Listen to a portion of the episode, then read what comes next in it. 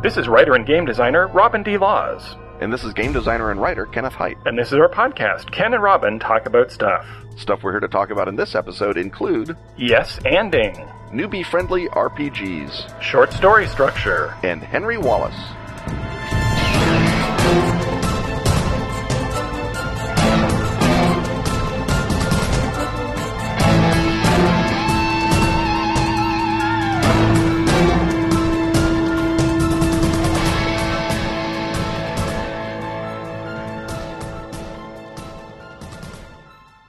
We average 9 new titles a day. That's over 60 a week. And we've got well over 15,000 RPG titles online right now. DriveThruRPG, the one true source for RPGs.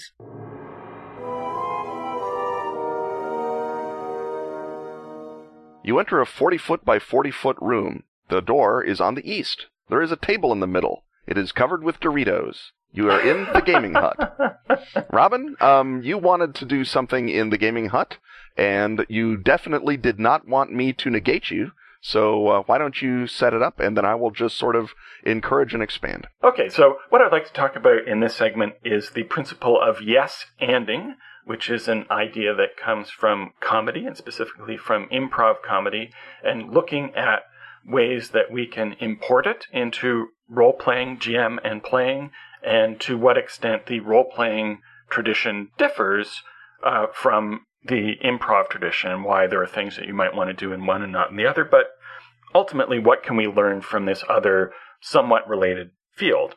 And so I guess the first thing to do is to explain what yes-anding is, and the idea simply is that you listen to what other people are contributing to the fictional narrative that's being created, and you, as you suggested earlier, you don't negate what they do, but rather you accept what they do, and then you build on it. So that's the yes and the and. So I thought, Ken and I, we could, it's always better to demonstrate than to talk about it. So I thought, first of all, we would give you an example of negation in an improv context. So, Ken, let's assume that you and I are doing an improv scene for our many rapturous comedy fans at a gigantic improv club, and you are going to present a premise to me at the opening of the scene, and I'm going to demonstrate the wrong way to do it, first of all, by negating you.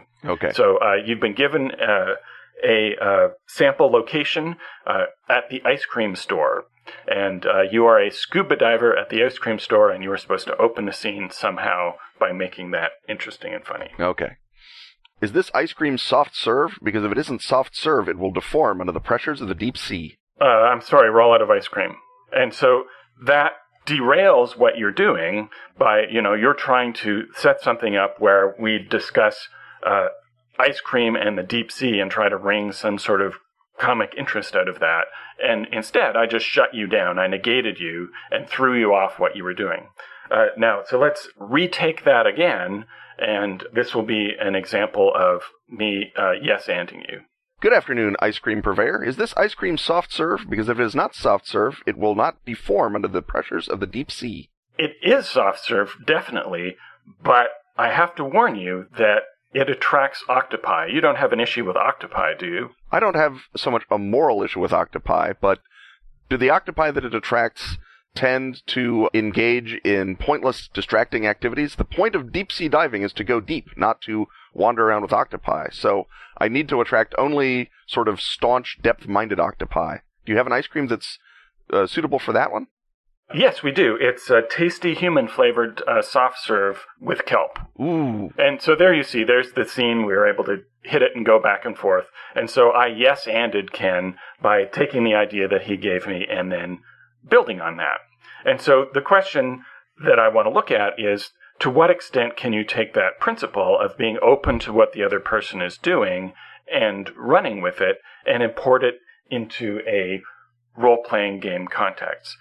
In the history of role-playing games, we sort of have had an opposite paradigm as the sort of opening gambit in the early days of D&D, which was almost sort of the opposite of yes-anding, which is that the dynamic often was the players are trying to get away with something, and it's the DM's job to keep them in line and shut them down.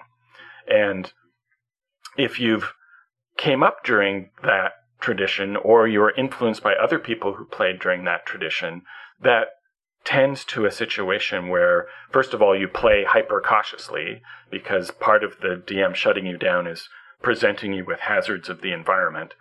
And part of it is also something just where a really rigorous goal line of who's allowed to say what is established. Now, since then, obviously, we've abandoned that in a lot of the story game tradition in particular, in which players have more and more been encouraged to seize and make use of narrative control. So we had, you know, Feng Shui had just a very simple early example in the early 90s, which was the players are free to describe things that are in their physical environment during a fight and use them to hit the bad guys, all the way toward our extremely improv-oriented story game tradition today. So the exercise then becomes opening yourself up to other people's creative contributions and building on them. And so as a GM, for example, if a player has a sort of a kooky idea, you can, and brings a suggestion to the table. Let's say that Ken, you are the DM in a sort of D&D-ish fantasy world, and there's a big quest on to find and capture the King of the Knolls, and I come to the table at the beginning of the session, and I say, hey, what's that glint over there on the ridgeline? What do you as a DM do if you are in the old-fashioned mode that we were just... Well, not the old-fashioned mode, that's pejorative. The earlier paradigm. I assuming that the glint was not described in flavor text, right, or that I didn't set it out, I say something on the order of, what glint are you talking about? Right. And if you are then yes-anding me, what do you do? I say, roll a perception check and see if you can make it out more clearly. Right. And so what you're doing there is you're allowing the players to seize narrative controls, and there are both upsides and downsides to adopting that approach. So, Ken, what would you characterize as the upside of adopting a yes-anding approach for player input toward the GM? Well, like the as the independent gaming movement, story gaming movement has noticed, if you allow and encourage players to contribute to the story, you get more engaged and interested players. They're not simply sort of slogging through the adventure waiting for the GM to get around to the interesting part. They're actively looking for things that interest them, which is what sort of a reflex that I think you want to encourage in players in general. I think that in, you know, games that are more or less structured as a series of gladiatorial bouts, that has more or less place. I think certainly your Feng Shui notion that you can always assume that there are bones and broken skulls scattered around the floor of the kobold cave makes perfect sense, but saying I pick up the jar of kobold killing acid and dump it on them is perhaps out of line. Right, and like anything, there are upsides and downsides to it. One of the downsides, as you've just suggested, is that the control of the narrative can then shift over into unearned control over the tactical situation, where particularly if there's a rule set that spends a lot of time giving you powers and working out the math of how your fighting abilities contrast with the fighting abilities of everybody else in the battle mat, it makes a difference to be able to just say, oh, well, I just go and chop off his head without having to do the requisite die rolling and use of crunchy bits in order to achieve that. So this is something that is more useful, I think, in the narrative part of play than in the strategic and tactical part of play.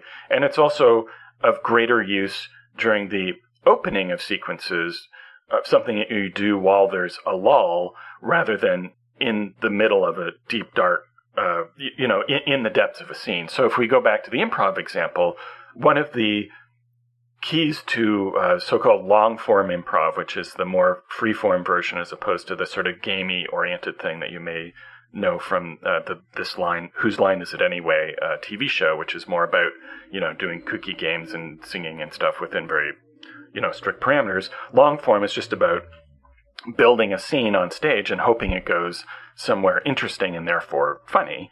And the idea there is to find what the game of the scene is really early, what the basic comic conflict is between the two characters. And then once that is established, you stick to that rather than continuing to add new things. You explore the one new thing that you developed at the beginning and come to, you know, hopefully a resolution of the scene, or just the lighting guy finally hits the lights when it kind of hits a lull. And so in improv, you're not constantly yes-anding the other person to the violation of the premise of what's going on. You are yes-anding at the beginning in establishing the premise, and then as you go along, the scope of what you can add to the mix steadily decreases. So to go back to our role-playing example, it's one thing to say, oh, I spot a glint over there up on the hills. That's something that instigates a situation and gets you moving and gets you started toward doing something. But once you go up the hill and see that there's an encampment of mercenaries, it might not be acceptable, given what the standards of narrative control are in a scene, to then, in the middle of the discussion with the chief, say, well, clearly I've known this guy for years and years, and he's lying. Now, if you're really deep into the scene, that may completely throw the GM, because they've already got things rolling, whereas if you do it at the top of the scene, that gives the GM time to adjust and time to yes-and you. Another drawback that makes yes-anding a little bit problematic sometimes in role-playing is just the degree of preparation a GM has to do to make things happen, and that comes down to the complexity of the rule set, that if you need to do a bunch of homework to make sure that there's a proper and fun, fulfilling encounter with the gnolls or the mercenaries or whatever, it's difficult if suddenly in mid-adventure everybody decides to go off and fight the snake people. But in a game where coming up with the stats for the snake people is something you do off the top of your head, you're freer to yes-and the suggestion of, let's skip this interaction with the mercenary and see what's going on with the snake people. Yeah, I think that's one of the reasons, as well as the generational shift that you mentioned, that yes-anding is so sort of assumed to be a part of a game like Fate that is really easy to run on a fair degree of spur-of-the-moment inspiration, and with obviously fairly uncomplex foes and antagonists and characters in general, because you just sort of start naming aspects until you think you're done. And you've got, enough information to fight them, assuming you have a general idea of how they compare to the heroes on the various characteristic parameters.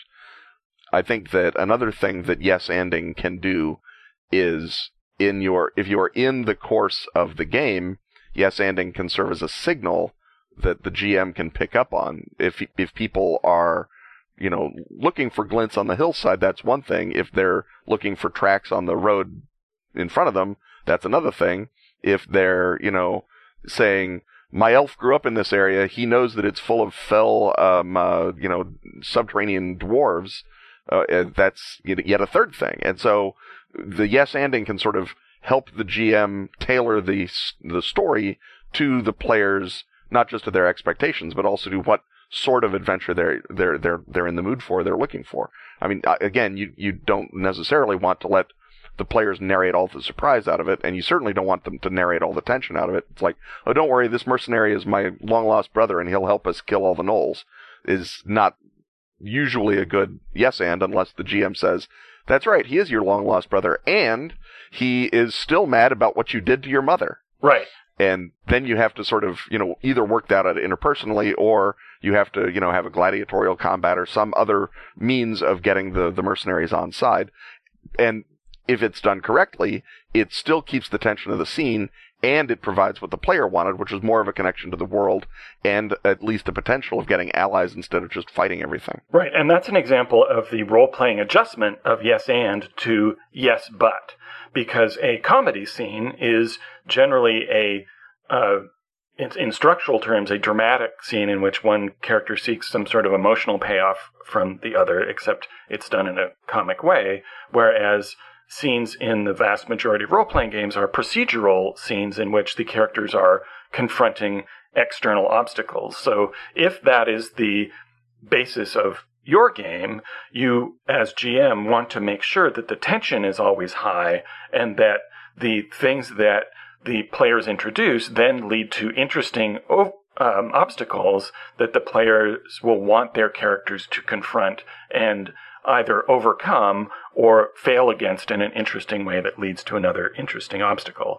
So the example you gave is a great example of Yes But, where the player says, "This is my long-lost brother," and the GM says, "Yes, but he's still nursing a grudge from that time back on the bridge 6 years ago." And so that allows you to maintain the sense of tension and challenge that we expect from procedural storytelling, while also taking into account the suggestions that you're being thrown. And yes-anding doesn't necessarily just always have to be the GM yes-anding suggestions made by the players. You can yes-and in between players in a group, and that's a dynamic that is often overlooked.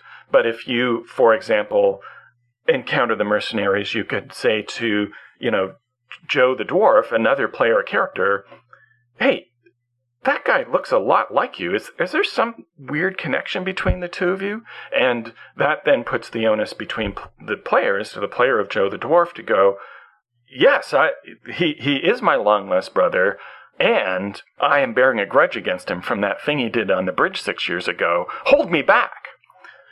And so that's something that we don't often think about, is the dynamics and improvisation between players. But that is often the most interesting thing that you remember at the end of the day, is the byplay between the player characters, not the interaction necessarily with the various non-player characters that the GM controls. Yeah, the use of yes-anding, I think pretty much one of the things that I believe as a GM and as a player is that it's everyone's job to sort of keep adding spice to the story, to keep moving the story, to keep what's happening at the table more fun than just going home and watching Game of Thrones would be. I think that you need to always be on the lookout as a player to, opportunities to yes-and other players, to yes-and the GM. Simultaneously, the GM needs to be on the lookout for what kind of things the players are trying to bring, and to ideally, yes-and, or as you say, yes-but them, to provide, as much of a sense on the part of the players that whether or not their characters are being hosed by the situation, they're being hosed in a situation that the player has sought out. And that the player, even if the character is playing a schlemiel to whom lizard men and mercenaries just happen all the time, that the player feels like he's getting, or she's getting her sort of investment in story, as opposed to just sitting around. And obviously that's a goal to shoot for. It's not the sort of thing that's going to happen every time, but if you're always on the lookout for the opportunity to toss a conversational ball or a story ball into the mix, I think that you're going to do a better job, even on sort of normal days when all they are doing is going through the dungeon and room to room to room. You're still going to be able to maybe do a little improv, a little bit of scene setting, a little bit of, I don't know, you tell me how your great cleave killed 9 of them, that kind of thing. Right, and the key to making this happen in your games is to shift your thinking between this part of the story is my territory and this part of the story is the GM's territory, and start to look at ways that you can elide those territorial boundaries around the edges. So in an improv scene, especially at the top of the scene, it's absolutely standard for one participant in the scene to define things about the other player's character. You could have started the scuba gear ice cream scene by coming in and saying, "I was going to order ice cream from you, but now that you seem suspiciously like a shark, I'm not sure which way to go."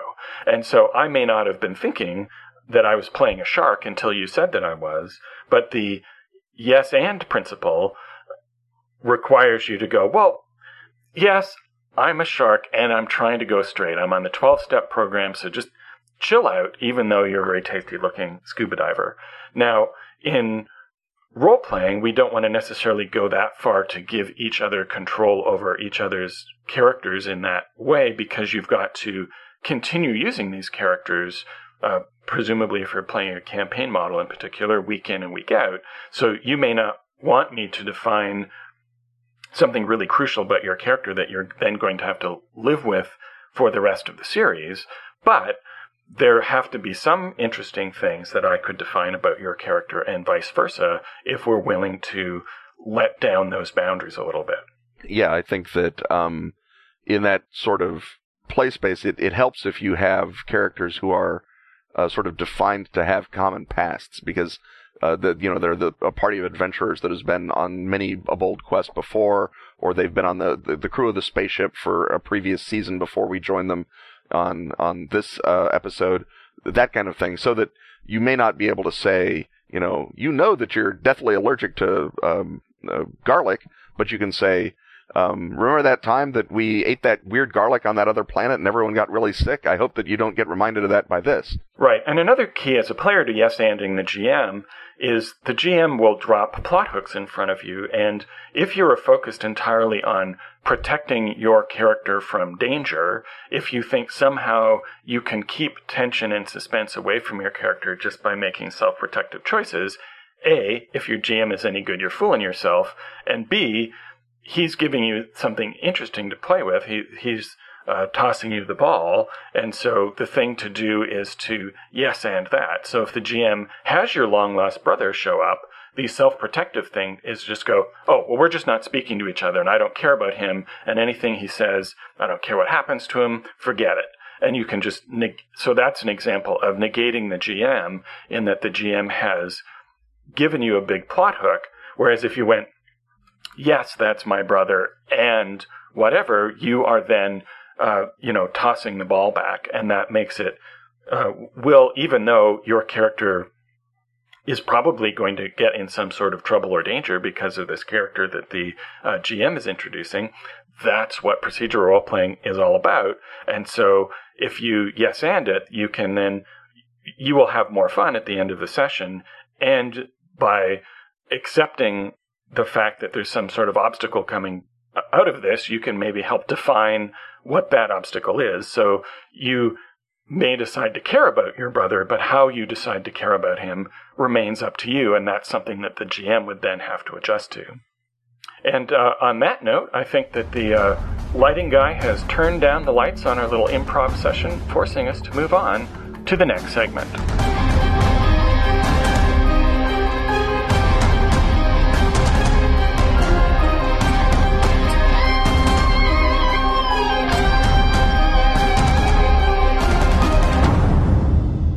And that next segment is Ask Ken and Robin, in which Ken and Robin are asked a question and we answer and or evade it. And in this case, the question is asked by Kevin J. Maroney, who poses the following. What RPG would you recommend for a group of players almost, but not completely, unfamiliar with RPGs? Ken? I think that would depend very heavily on what other things that group of players is interested in. If the presumption being that they are not completely unfamiliar with RPGs, so they won't need to have it, completely handheld through them, but that they're not interested in a specific RPG, because if they're saying, I've always heard about this Dungeons & Dragons and I'd like to play it, the game you should play with them is Dungeons & Dragons, obviously. But if they are just sort of curious about RPGs and that they're all horror fans, try Call of Cthulhu. If you know that they're curious about RPGs but are all science fiction fans, maybe the old West End Star Wars is a good choice, or for all I know, the new Fantasy Flight Star Wars, although I haven't seen it, so I don't know how suitable it is for sort of a good glide path into the hobby. I think it really depends first and foremost on what kind of story the new players might be interested in. And certainly there are role-playing games like Dungeons & Dragons that will encompass an awful lot of different kinds of story.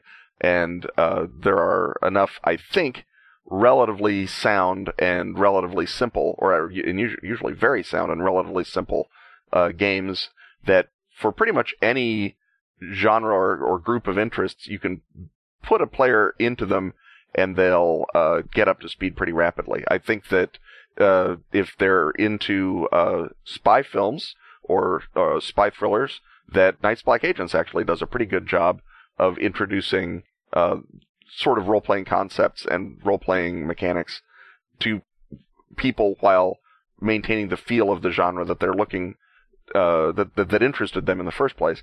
And I think that a game that does that is more likely to be a game that sticks, rather than a game that, you know, say you're playing, you know, if you introduce them to, say, GURPS, GURPS is a fine system, but there's a lot of, you know, little hills to climb before you get right to it. Now, if you start the players off with pre-generated characters, and you say, we're going to run this spy adventure in GURPS, again, it's roll 3d6. There's not a lot to be keeping track of in terms of GURPS, and you can add more and more little pieces of rules as you get on with it. But I think that in terms of something where they're, you know, building a character from the ground up, or they're sort of coming to it completely cold, or maybe they're all coming to it completely cold, that I think you want a more focused and ideally less potentially hairy system, at least in the early going. Right, and I think that you're, first of all, correct to suggest that what you're trying to do with finding a game for a new group of players who are complete neophytes is really just like finding a game for any group of people with an additional level of prediction and prophecy attached to it, so that you are trying to find not just the thing that will introduce them to role-playing in the first session, but the thing that they will still be interested in and still want to have played 3 or 4 or 5 sessions down the road, right? You're not just trying to introduce them to the concept, you're trying to hook them on it. And so you are trying to find that sort of middle ground between everybody's tastes. And the complexity issue, I think, is sometimes overestimated in choosing a game for a new group of people, because if you are really familiar with a game that seems very complicated and crunchy, you can run it in a way that takes away the taxation effect, the difficulty of entry, by at first doing a lot of stuff for them and making a lot of the systems and subsystems invisible to them.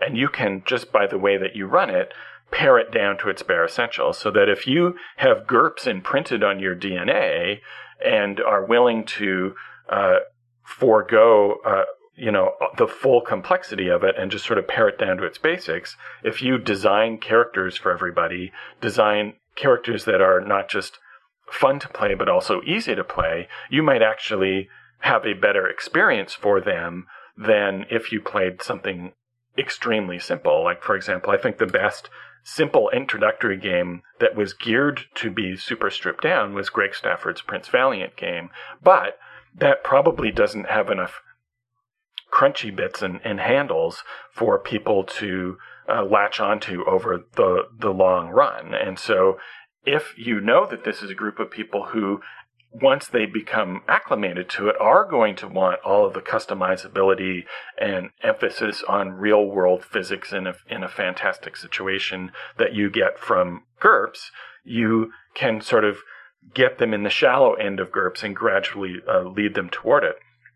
On the other hand, if you know that this is a group of people who are never going to want to engage with that, or never going to want to laboriously build and optimize their own characters in a later campaign down the road, if the end state that you imagine for them is essentially a very stripped-down, loosey-goosey narrative system, well, you should start with that loosey-goosey narrative system, and even then look for the things about that system which may not be complicated by the standards of an experienced player, but are complicated for someone who's just completely new to it. Another thought is that you could run an essentially systemless game to begin with, in which you just get them used to the idea of describing their characters doing things, and that could be like a prelude to the main thing where, you know, 2 or 3 sessions down the road, the character sheets come out, or it could be just a separate little exercise where you get them over the paradigm hump to just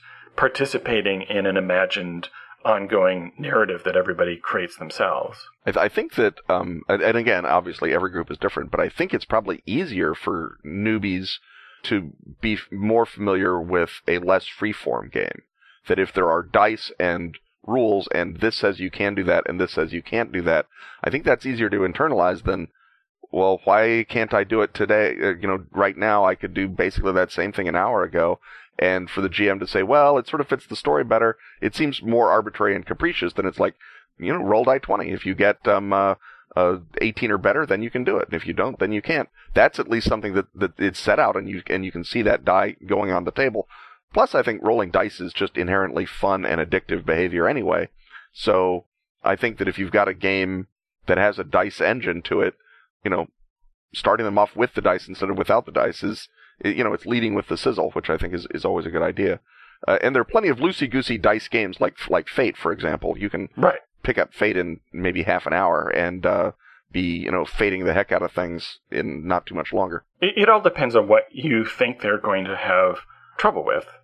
That if somebody who's, you know, really mathy is going to feel very comfortable in that world, and statistically speaking, it's probably more likely that you're going to have that person be interested in role-playing games, but it's also statistically unlikely that they have never been exposed to them and never tried them out, whereas you might have a group of people who are more familiar with storytelling or acting or something, and they may be more likely to have heard of it without trying it. So it really is an exercise in figuring out what it is that they're going to need help grasping and what they're going to grasp right away, and giving them more of the second one and leading them more gradually into the first. Yeah, I think that you can certainly, you know, ease up on the die rolling for groups that you think it's going to buffalo. You know, for example, the classic iteration might be you're running D&D and the dice only come out during actual combat. That the part where you're looking to find a secret door, you're looking to go into the tunnel, or you're doing anything else, the skill challenge is just, you know, the dwarf can do it because he's a dwarf, and the elf can do it because he's an elf, and the ranger can do it because he's a ranger. And you just sort of assume that characters can do things that they're trying to do until it gets down to the fight, and then the fight can be a very basic fight, a very rapid fight that just introduces the dice mechanics, and then you look around, and if people's eyes are glittering with unleashed lust to kill and be killed by kobolds, then you can keep moving. And if they're all baffled and stunned, then maybe you go back out to the tavern and you role play some other sort of interaction that they might like better. Right, and I think it's actually very unlikely that anyone is going to be buffaloed by die rolling per se. Mm-hmm.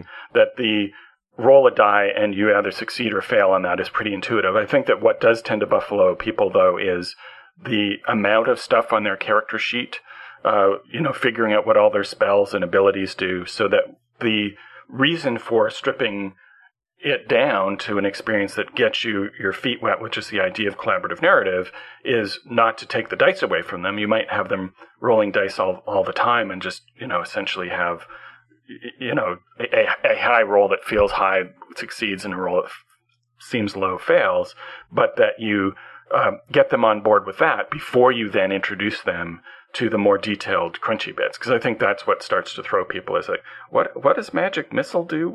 How's this feat work? What's this? And so if you can strip that down really early on, I think people will then be able to take on board what all their crunchy bits do in a more gradual way later on. And to an extent, this is sort of one of the many, you know, insights that Gygax and Arneson had when they did, you know, level-based gaming, is your first level character, who is theoretically you when you're learning the game, has so many fewer options that, yeah, you can pretty much have the first level spells for the magic user memorized in no time as a player, because there just aren't that many of them and they don't do much. And then you are always aspiring to not only increase in power, but increase in mastery over the game system. And that same insight obviously has applied both to D&D and to probably the second most successful new gamer introduction, Vampire, that it has the same sort of effect, that there's, you know, a big menu of things that you can see out there, but you don't have to worry about what they do to you, because you're beginning in a fairly constrained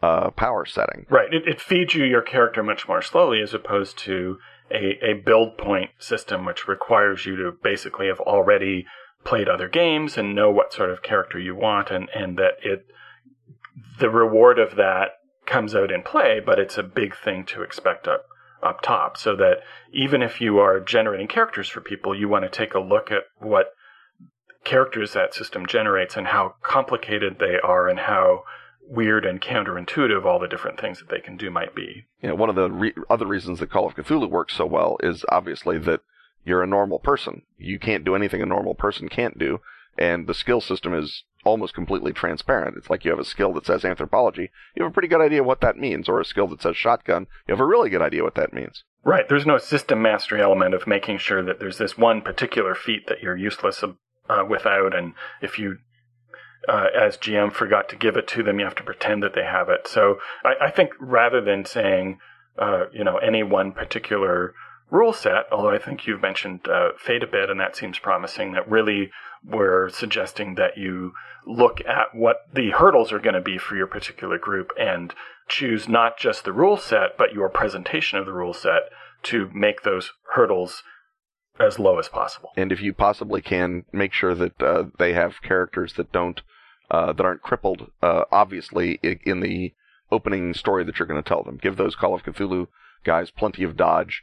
Give those D&D guys either a cleric or a bunch of healing potions. Make sure that their experience of the game is not, we had 45 minutes of math followed by our deaths. Right, and that's another key thing, is that when you're looking at presenting them not just with a rule set, but an experience, that experience doesn't end with the extent to which you pair away bits of the system. It depends on what adventure have you created for them, and does the adventure actually match what the characters can do. So try and also think of the awesome things that those players would like to have their characters doing, and create as simple and clear a fun a way of letting them do that in the first session as you possibly can. And most good games have something along that line, right there in the book. Obviously, there are a number of good opening adventures for D&D. The Haunting House in Call of Cthulhu is a terrific opening adventure. There's a number of fairly straightforward ways that may not be, the most challenging thing you've ever run as a GM, but, when you're on the inside of it, a cliche looks exciting. Right. Although there are, and maybe this is turning into another segment, there are really great opening adventures that really set the mood for the line and teach you what not only how the game works, but what you do in the game. And then there are other things that are sometimes sort of afterthoughts or are so focused on being teaching tools that they aren't actually fun experiences. So you'll want to really look at them and evaluate to what extent they deliver on that promise. And as always, when we start to head into another topic, it's time to end the segment.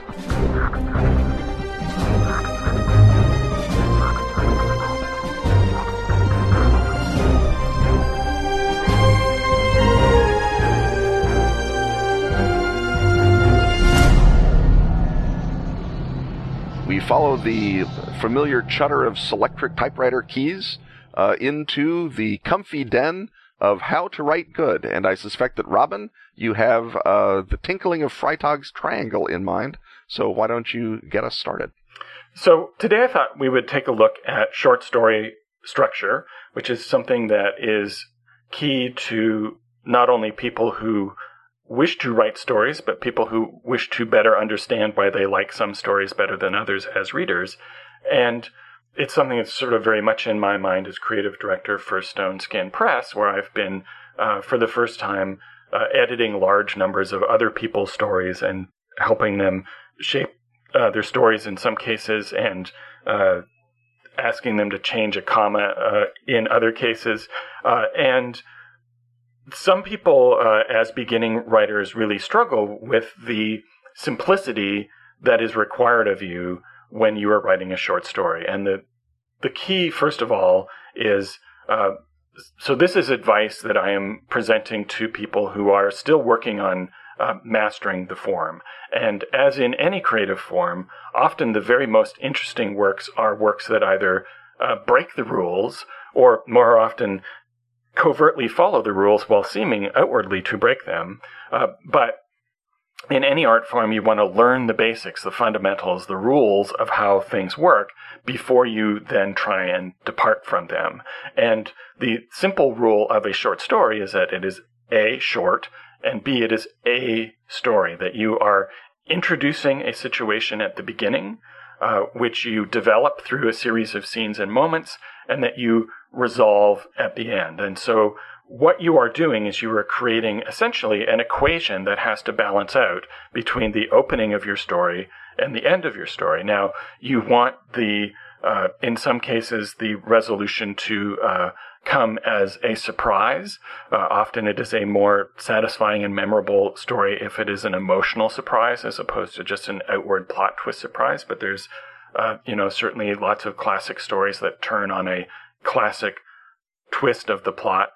But what you want to do is, particularly when you're looking at your opening of your story and looking at the end of the story, is make sure that you are following and developing and finding different shadings of a single story idea throughout the course of the story. And that is what I call the through line, and lots of other people call it the through line too, of your story.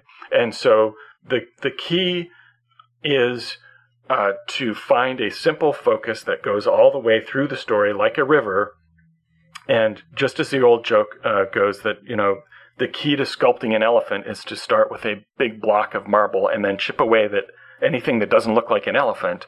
When you are creating your short story, when you are wondering why you are spending time on this character or this situation or this observation or this detail rather than another detail, the question is, does it look like an elephant? Does it match your through line? And so the really strong stories that you remember are ones that, even though they have sort of a layer of realism attached to them or a layer of philosophy or whatever it is that the writer is laying onto it, there's this spine underlying the entire story that lends it a sense of unity. And that seems very simple, but simplicity is tricky. It is hard to pull off. And so the trick is either intuitively or explicitly to yourself in a little note that you write out at the beginning. And if you're struggling, it helps to, set out exactly, remind yourself what your story is all about, know what your through line is. I think maybe an example or two might help. So if you're looking at something like Pose the Black Cat, the through line is man versus cat, right? Everything has to go to the man is going to try and kill his cat, and the cat is going to kill the man. And all of the story elements have to go, first of all, why is a guy trying to kill a cat? Second of all, what is the cat's response going to be, given that we're an Edgar Allan Poe story, and therefore that the tone is sort of exaggerated and romantic and demonic, as opposed to maybe a more Stephen King story where the cat trying to kill you is more outward directed, and it's all in the hero's perceptions of things.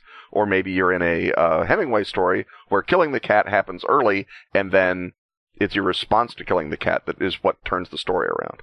Right, and in all of those cases, so I think first of all you made a really great point, which is that the thing that you bring to the story that is you will change depending on who you are and what you're writing about and what you're interested in. And so that you could take, 10 different writers and give them the same basic through line, and they would all come up with something very different. But the very skilled writers would come up with something that feels very unified, and that each moment magnifies the situation and finds a different angle on it, and then finally takes you home at the end. Another key to through line is understanding what it is that your main character, your focus character, wants and is trying to do. What is the journey that they go on? So it can be as simple as, man encounters cat that tries to kill him, man is killed by cat, or man kills cat.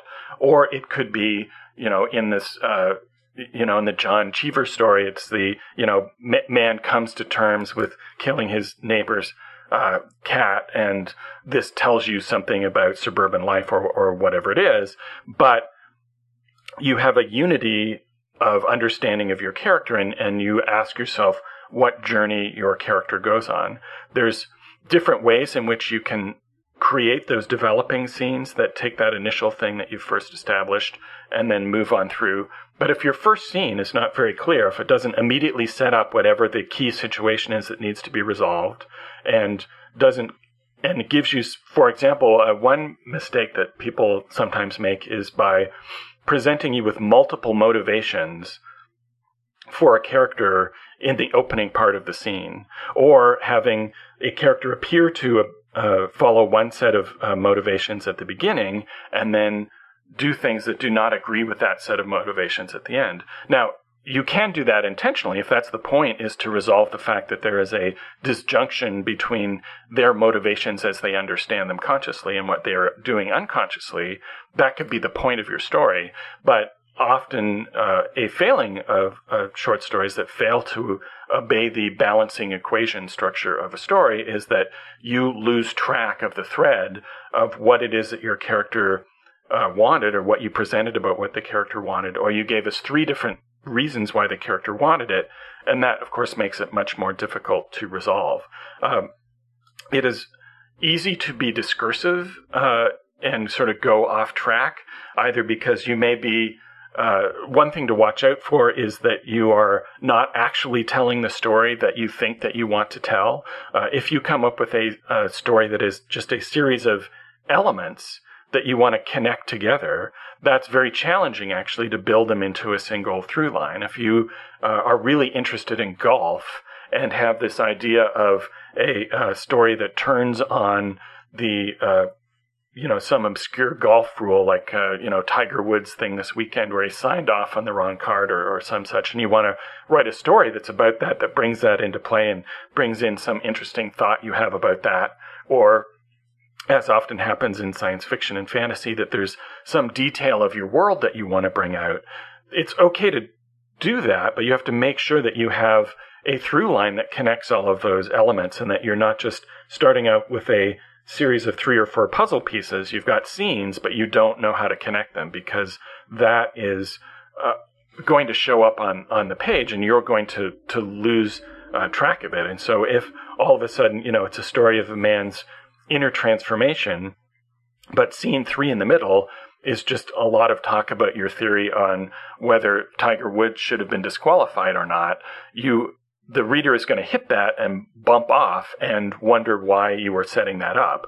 And so always make sure that you're, and it's, happens surprisingly often with emerging or beginning writers, that you sort of have an inchoate sense of a number of story elements that you want to address, but you haven't yet done the battle of nailing them all down into a really coherent, quick through line that you can explain with the pithiness of, man fights cat, man wins, or man fights cat, man understands uselessness of his existence, or whatever that through line is. Just as when you are trying to decide what game you want to buy at a show like Gen Con and want to hear a really quick, pithy description of what it is that your characters do in that game, games have through lines too. And in a short story, you want to sort of be told up front as a reader what the situation is and what possible things can engage you about that situation, and then you want that situation resolved. So discursiveness can work in some longer formats, whether it's the serialized television of a drama like Mad Men or Game of Thrones, or a novel or series of novels. So, you can have the vast sprawl of the Game of Thrones books in a series of books, but in a short story, it's not about sprawl. It's about clearly connected dots and about balancing an equation. Which is not to say you can't have a short story that really interacts with a element of the outside world, whether that be, the rules of golf or some awesome piece of the fantasy or science fiction universe you've invented. It's just that the story then the through line has to run right through that area. Exactly. Yeah. The golf tournament against the evil cat has to turn on that rule, right? That, at the last minute, the cat broke the rules, and that's how you've killed the cat at the end of the golf game. Or you're fighting the cat on a zero-gravity space station, and your awesome methodology of creating artificial gravity can become the clever thing that your hero comes up with at the end to confound the cat's ability to land on all the walls with its paws always facing out because of its innate catness. Right. Whatever it is that you want to tell the story about can, if you point your through line through it, it makes your through line, have another dimension and another color and another component that you can always be alluding to and painting in. And B, it really brings out that element because you've pointed the reader right at it, and the reader's like, oh my God, I hope they can figure out artificial gravity or this guy's going to get torn to pieces by that cat. Right, and the thought process there when you're starting with an idea and then trying to build a through line around it is, how do I, if the things about the rules of golf that you want to expose, the question that you then ask yourself is, how do I create someone, what character is going to really care about this rule of golf and make that revolve around this situation that changes them so that the reader then cares about them? Because as a reader, you need to be oriented in the story. It's not just a sequence of random events. It's a situation that you're presented with that you then know how to feel about, and you know how what you want to happen, what possible positive moments can arise from that. And you also have to know what you don't want to have happen, what the negative downside of that is. And that gets back into the idea from Hamlet's Hit Points of how an engaging narrative moves you up and down emotionally until you hit the resolution. And that's the mechanics of how you hook a reader into a situation by finding an emotional motivation that they can relate to that orients them in the story and gives them a reason to care about what's going on, as opposed to just being presented with either a series of events that they don't know how to feel about because they don't see how they connect, or just a thought or an idea without a human motivation attaching to that that makes the reader care. Because if all you want to do is explain that you think Tiger Woods should have been disqualified, there's a better format for doing that than a short story. It's called a blog post. Yeah, but if you see that somehow relates to something that you care about emotionally, that relates to human nature in some way, and that you can make other people care about emotionally, then you've got your through line. You can start with that idea, but if you can build a character and a feeling into it and can resolve that feeling at the end, then you're cooking with gas. You've got your short story.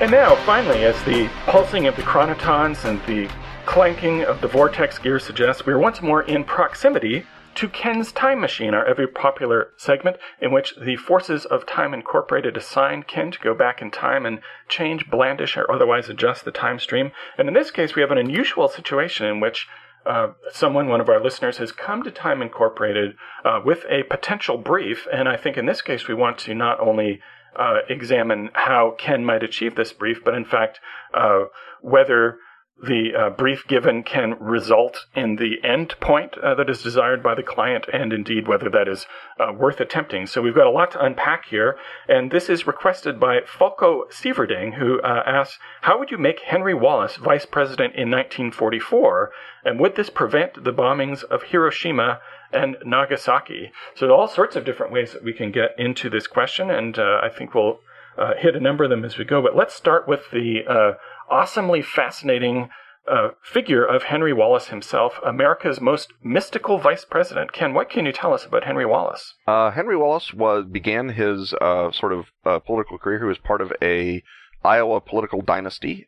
He was a liberal New Deal Republican, and he was brought into President Roosevelt's cabinet as Secretary of Agriculture, and he rapidly sort of became a very popular figure in sort of the progressive press because he was a progressive, and he was sort of, given the sort of front row seat that agriculture was having during the Depression, what with Dust Bowls and bread lines. It was a bigger deal then than it is now. It was a bigger deal in 1933 than it is now, and so he sort of built that into a real body of support in the party and in the country, and as a result, became President Roosevelt's vice president vice presidential candidate in 1940, and obviously, Roosevelt won that election, and so he was vice president from 40 to 44, and then in 1944, he was replaced on the ticket by Harry Truman, and so when Roosevelt died in office in 1945, Harry Truman became president, not Henry Wallace.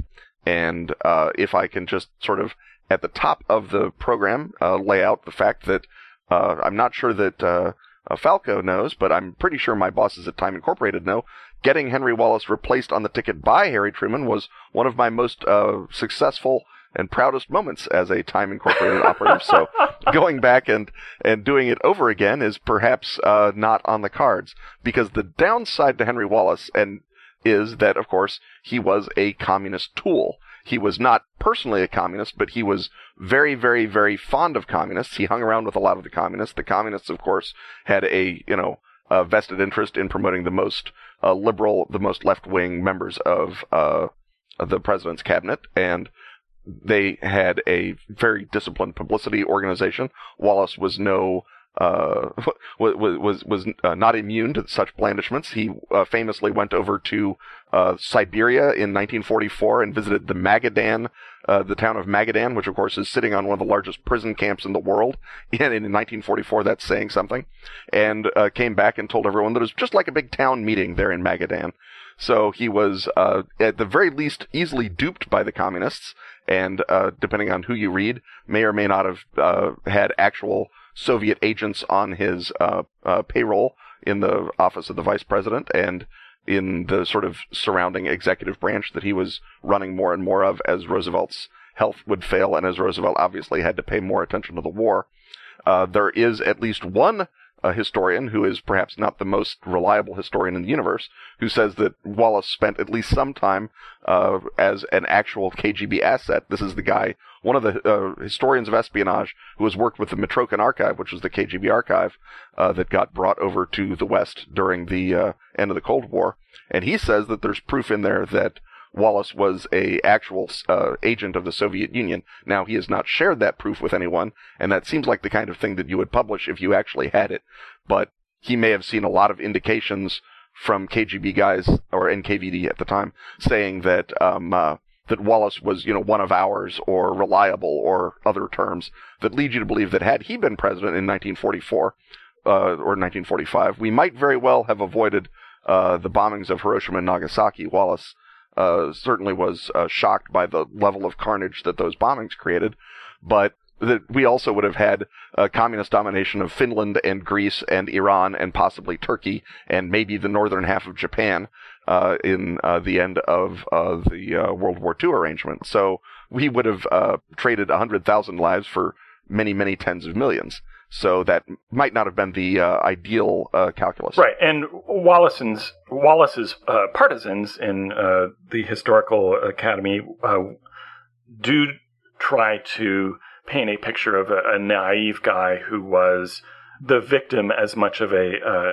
anti-communist smear as he was an actual tool of the communists. So there is, just for the sake of asterixing, a counter-narrative that Wallace fans still persist in clinging to. Yeah, although the fact that since he's so easily duped and misled by communists still does not make him an ideal person to be president as the Soviet Union is gobbling up half of Europe. Right, and his open-mindedness goes beyond political systems. As I suggested earlier, he was, though not a theosophist, was certainly theosophist adjacent, and as I understand, is the one who convinced FDR to put the Illuminati eye of the pyramid on the money. Yes, and his specific connection to the mystical comes with his friendship with Nicholas Roerich, who was a he was a peace activist and a amateur botanist, which is I think probably what put him on Wallace's radar. But he was also a crazy person who went wandering around Central Asia looking for Shambhala. And he went wandering around Central Asia looking for Shambhala in no small part on the U.S. Department of Agriculture's dime, because he is sent off to find drought-resistant grass, in theory, but is also using this opportunity to interview Tibetan monks about the magic Buddha who lives in the Hollow Earth and other wonderful things. And Roerich, at the very least, is the sort of person who believes that if, the world just hums and looks in the right direction, peace will break out spontaneously. And of course, at the worst, is a charlatan. And at any rate, the part where Wallace and Roerich exchanged a number of letters in which Wallace used the salutation "Dear Guru" to Roerich, implying that he basically swallowed Roerich's line of malarkey to the same degree that he's swallowed the Communist Party line is the thing that basically, you know, knocked him out of the lists in the 1948 election when he ran on the Progressive Party ticket against Harry Truman and against Strom Thurmond, who ran on the Dixiecrat ticket. Right, and there's also some interesting letters that he wrote to Roosevelt, which seem infused by mystical awareness, and if you want to find an alternate Illuminati history, he was also a high-degree Mason, you can find those as the basis for an occult counter-narrative of the World War II era, although the other side of that is probably he was just joking. Yeah. I think that I suppose if you don't believe in communism and you do believe in Shambhala, you can present a different Henry Wallace entirely, who is working hand in glove with the Great White Brotherhood to bring about the new Lemuria on Earth. But I think that we have plenty to go by in his career that suggests that he's just the sort of friendly dupe who likes to believe things. So if Falco's faith in Henry Wallace is misplaced, his ultimate desire, of course, is to see World War II concluded without Hiroshima and Nagasaki being bombed. Is that something that you see in any available timeline? I spent a little bit of time thinking about it, and I think that the Ken's time machine constraint of me having to show up means that I'm not going to be able to show up in Japan in 1944 and convince Hideki Tojo to do anything, because he's not going to listen to an American, even an American with an ample supply of sake and a startling amount of information about American ship production. I think that the time to... I mean, again, I am certainly with the majority of historians who believe that without Hiroshima and Nagasaki, instead, you get an invasion of Japan, which kills many more millions of Japanese people in the short run, and then also, non-trivially, hundreds of thousands of Americans and British. And again, possibly opens up the northern half of Japan to Soviet occupation. So I think that avoiding the invasion is crucial, and I suspect that a president as concerned with people's opinion of him as Henry Wallace might even wind up using the A-bomb as he sees the invasion bogged down, as tens of thousands of casualties are coming back. I mean, just from the same humanitarian motives that caused Truman to use it in the first place, except that Wallace would have used it possibly on Tokyo as opposed to on sort of demonstration cities the way that Truman did. I don't think that that even the desired outcome necessarily avoids Hiroshima and Nagasaki. I mean, it certainly avoids those two bombings, but I don't think it avoids the use of atomic weapons. I think the way that you get no atomic weapons is either you interfere with Tojo's decision in 1941 to go to war with the United States, because in September of 1941, Tojo is appointed head of the war cabinet, right? He's given plenipotentiary authority by Hirohito to re-examine the entire strategic posture of Japan.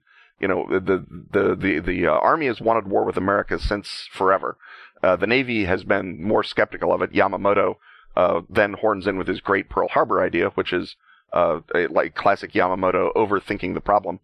And Tojo at this point has the opportunity to say, you know, great, even Yamamoto doesn't think this war is winnable if it goes on for a year and a half. What are the odds the Americans are going to just say no mas? And Tojo could easily have said, look, if the problem is oil, let's just attack the Dutch East Indies. Let's avoid the Philippines. Let's certainly avoid Hawaii. And let's make the Americans take the first swing. If they have to put their navy on ships and sail it across the middle of the Pacific, we can still get surprise on them then if they have to attack Truk or any of our islands that are out there between Japan and the home ground. And again, if you look at the battles for Guadalcanal, those were fairly near run. It was not a sure thing that the Americans would win. And without Pearl Harbor as a unifying force, and without the loss of the battleships to cause the rethinking of carrier power that it did, you know, the American fleet might well have been vulnerable. We almost lost the Battle of the Coral Sea. It was basically a very, very dangerous draw. So I think that it's not impossible that Tojo could have been talked around by a not Japanese guy, or by a Japanese guy. Well, of course, this is a fully featured time machine that we put you in, Ken, right. And it has a paradox displacement matrix, so it is a trivial matter to make you appear Japanese, and of course to do the instant translation thing that is a hallmark of any time traveler. So that's just a minor technical requirement that we've overcome, certainly. Right. Well, if I set the turning Japanese dial to full on, perhaps taking a tour through the 80s to get the proper musical accompaniment, I think that it wouldn't be impossible to get Tojo to go for the Dutch East Indies, and then a war between the United States and Japan, if it occurs without the sense of the stab in the back and the "we have to put these guys down like rabid dogs" sentiment that was so universal in America. The possibility of getting Roosevelt not to insist on unconditional surrender in the Pacific might also be something that could be done. If the Japanese believed that we would not dethrone the emperor, they might have been more willing to surrender without an atomic bombing or with a demonstration shot. But the existence of the unconditional surrender policy and the stab in the back, I think the stab in the back led to the unconditional surrender policy, as well as Roosevelt's very correct understanding that you couldn't just turn Germany over to different Nazis and have a functional Europe. I think that the unconditional surrender policy might be harder to shift, actually, than the nature of the war. Another possibility would be to publish the intercepts of the Japanese radio communication to their planes during the Panay incident. The Japanese sank the USS Panay on the river river outside Shanghai, I believe, in 1937. It may have been the river outside Nanking. It was a river in China. The Japanese sank an American naval vessel on the river, and they apologized. And of course, the Navy had intercepted communications and broken the codes, proving that it was done deliberately, that it was on Japanese orders. If you publish those codes in a Hearst paper, I think that you very possibly get a war between America and Japan early, which means that we don't have the atomic bomb by the time it has to be over one way or the other. So that avoids the bombings of Hiroshima and Nagasaki. And again, I think that we might have been more willing to let the Japanese off without the complete obliteration of their society if it had started as a war over China as opposed to a sneak attack on American home soil. Right. So it's more of a geopolitical scrum than an existential battle. Right. Yeah. But I really think that the smart play here is to get Tojo to go after the Dutch East Indies, and then maybe to go after the Russians in Vladivostok instead of Hawaii, because again you get America left out of the Pacific War. You're never going to stop the Americans from building the atomic bomb unless you somehow prevent the Nazis from driving every Jewish physicist to America. But you're maybe going to be able to move the war against Japan to such a point that you don't have to use it on the Japanese, or that you don't wind up using it at all because the war ends before you need to. That does run the risk, of course, of changing the balance of power in Europe, but I don't think that the threat the Japanese pose to Siberia necessarily overcomes the huge demographic advantages that Stalin has against Hitler on the Eastern Front, especially given that Hitler is vastly mishandling that opportunity. So the lesson here is that when clients come to Time Incorporated asking Ken to achieve goals for them, it is always wise of them to just give him the goal rather than the means to achieve the goal, because in this case you reject the means of making Henry Wallace vice president, but you have many other tricks up your sleeve. Well, fewer than with some. The atomic bombings are very, very difficult to derail, and I'm not entirely sure that a different Japanese-American war winds up killing fewer people. I'm willing to take a stab at it if the Time Incorporated guys think that the ripple effect is worth it. But well, there's also the Chekhov gun on the table issue with when an atomic bomb is developed in whatever time stream, it's going to have to be dropped on somebody for proof of concept. And so it's hard to envision a timeline in which no bomb is ever dropped in anger. And that just might mean that the you know, it happens in Berlin in 1951 or some other time. It's very, sadly, very difficult to imagine any world filled with humans in which a weapon of that decisiveness is never demonstrated to be that decisive. Yeah, I think that certainly the other way to prevent the bombings of Hiroshima and Nagasaki is to have Hitler succeed at the Battle of the Bulge, such that we have to drop it on Dresden and Hamburg.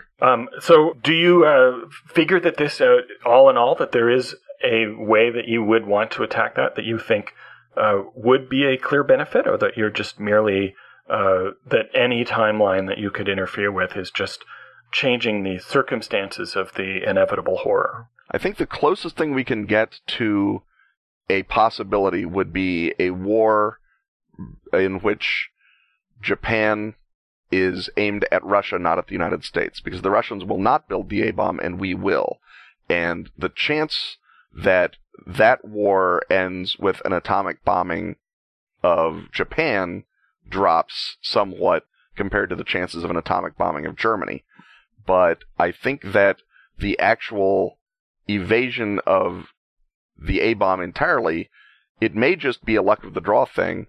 If you have the Japanese-American War break out in 1937, such that it's over before we have the bomb, and you have the European War fight on schedule such that it also is over before we have the bomb, without needing the bomb, we wind up building the bomb, and then I suspect we do a demonstration shot on, you know, Bikini Atoll or the desert in Australia or somewhere, just to prove what we're talking about.